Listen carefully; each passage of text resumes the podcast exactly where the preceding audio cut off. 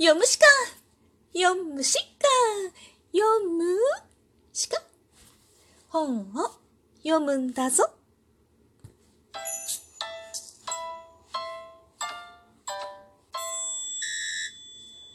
今日もなるようになるさ。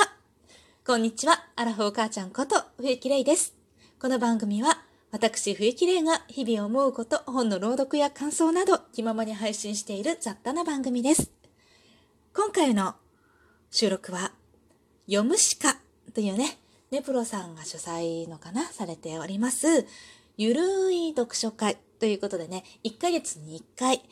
読書会を開いています。そこにね、ちょっと参加させてもらってるんですけれども、その読むしかの第1回読書会に向けて、まあ一人一冊1ヶ月のうちにね、読書会に向けて本を読みましょうなんていうゆるい、まあ、約束事があるんですけれども、その1回目の読書会に向けて私が読んだ本について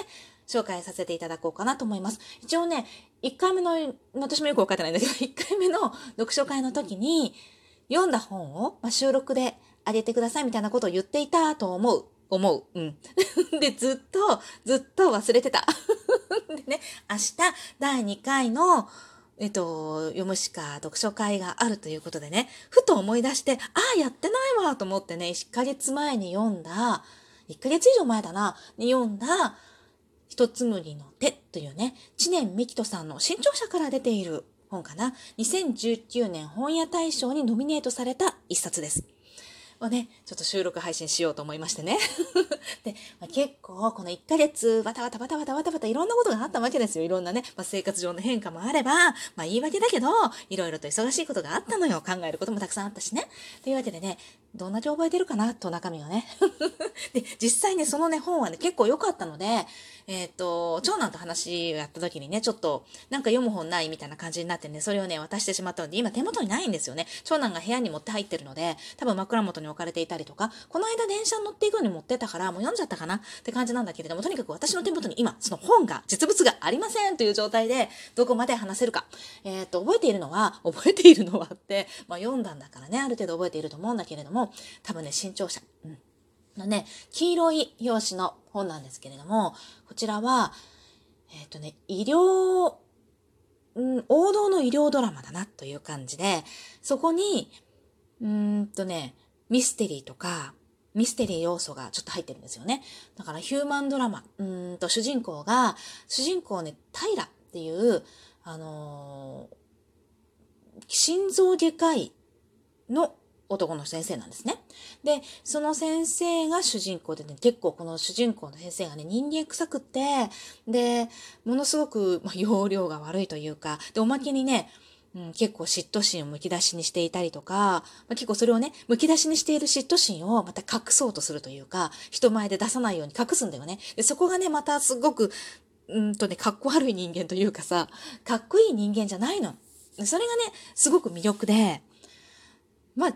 自分にもよくある感情だなっていうね。嫉妬心ってさ、むき出しに、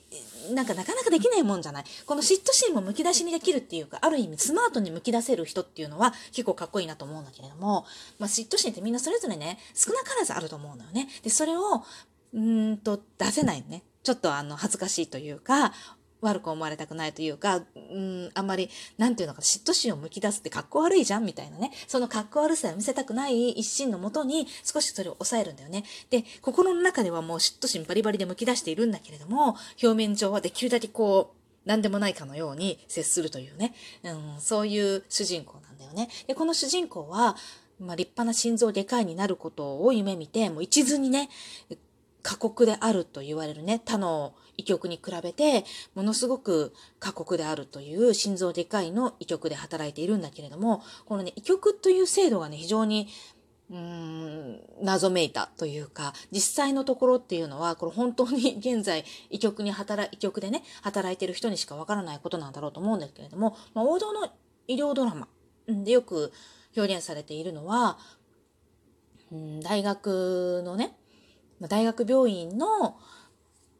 中の制度なんだよね、医局っていうね。で、そこには教授がいて、教授を筆頭に、こう、教授、助教授、うんぬんかんぬんって医局員がいると思うんだけれども、その教授の一言で、まあ、いろんなことが決まってしまうと。で、その教授と医局に忠誠であることがすごく大切なのよね。で、自分が実際のその外科なんか特に外科の技術を磨くためにはさ、手術の件数をこなすしかないわけじゃない。その手術を担当させてもらうためには、やっぱり教授に気に入られなければならないし、医局に対して忠誠心がないとダメなのよね。で、そこで、うんと、うまく、まあ、権力争いの一つかな。そこでうまく、うん、のし上がっていけたものが、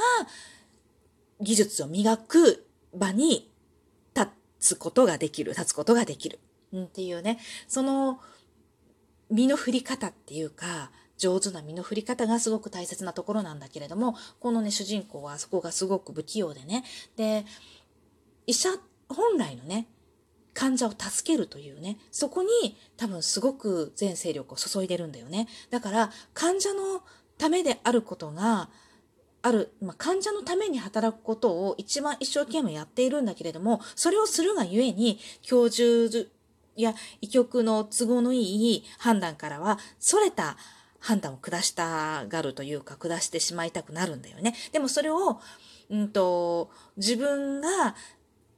心臓外科医として技術を磨いていくためには、そこをちょっと抑えてでも、実は患者のためにならなくっても、医局の意に沿う判断を下さなければならないことっていうのはたくさんあるみたいなのね。で、でも、えっと、この平っていう主人公は、そこで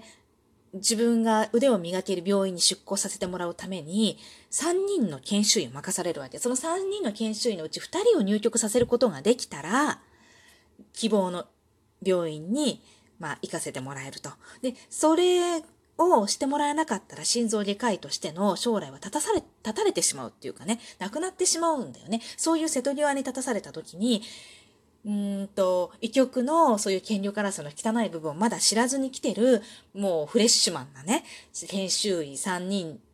と教授たちの狭間でね、ものすごく揺れるわけよ。うん、不正をこう認めたりとか、事実をちょっとねじ曲げたりとか、患者のためであることをねじ曲げたりとかする、しなければならない立場で自分の身を守るためにね、立場でありながら、そのすごくフレッシュマンなその研修医たちのまっすぐな気持ちを、うん、受け止めたいっていうか、あとそのまっすぐな気持ちを受け止めてやっていかないと研修医が入ってきてくれないわけよね。希望に満ちてるわけ。その彼らのね、その希望に満ちたその状態をうまく受け入れてあげて、その、なんだろうね、患者のために働きたいっていう、病気を治したい患者を助けたいっていう思いを、ここの医局では存分に発揮することができるんだよっていうことを、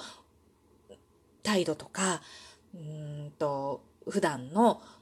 医療でもって証明しなければならないんだけれども、それが、まあ、教授との狭間で難しいんだよね。で、そこに、あのー教授を告発する怪文書が送られてくると。で、その怪文書の、を書いたね、犯人を探せっていう指示がまた下されるのね。で、それを、まあ、その犯人を探すためにいろいろ動くんだけれども、まあ、なんせ不器用だから、もういろんな遠回りをいっぱいするんだけれどもね。で、結局のところ最後どうなるかというと、まあ、そこはちょっと読んでほしいかなっていうところなんだけれども、彼には、私が一つすごく注目したところはね、あの、主人公はとっても人間臭くって、ものすごく、あの、自分の、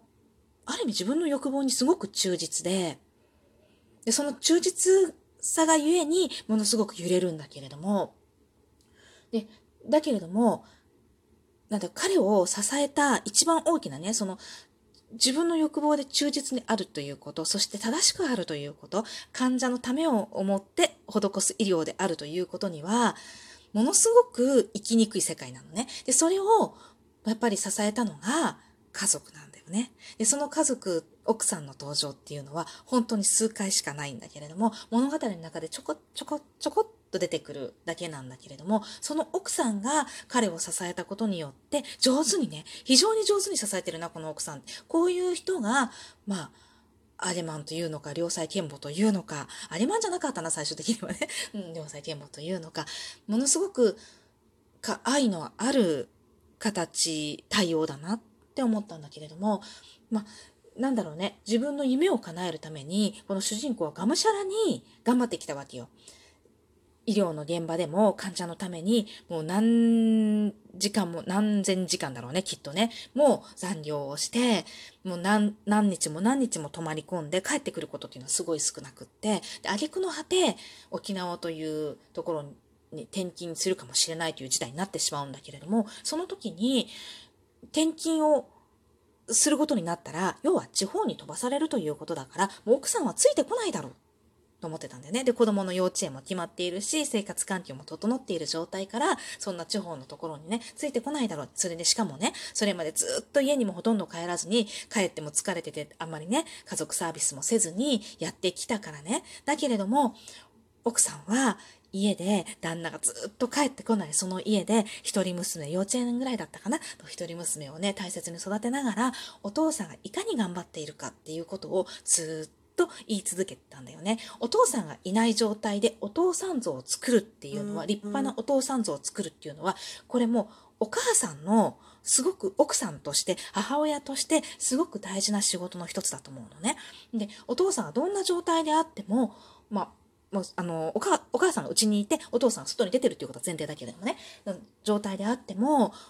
その偶像をねお父さんという立派な偶像を作ることっていうのはすごい大事だと思うの。で、それが、この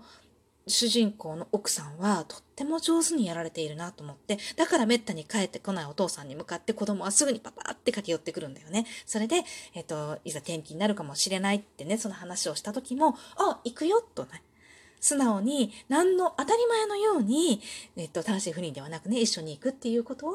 奥さんは告げてくれる。で、それによって主人公はまた頑張ることができて、結果どうなるかっていうのは、まあ、話の結末なのでね、ぜひとも読んでもらいたいなって思うんだけれども、この一つむりの手、本当にこの一つむりっていう、このつむりの手っていうものがどういうものなのかっていうのがラストに結構込められているかなと思います。今日も最後までありがとうございました。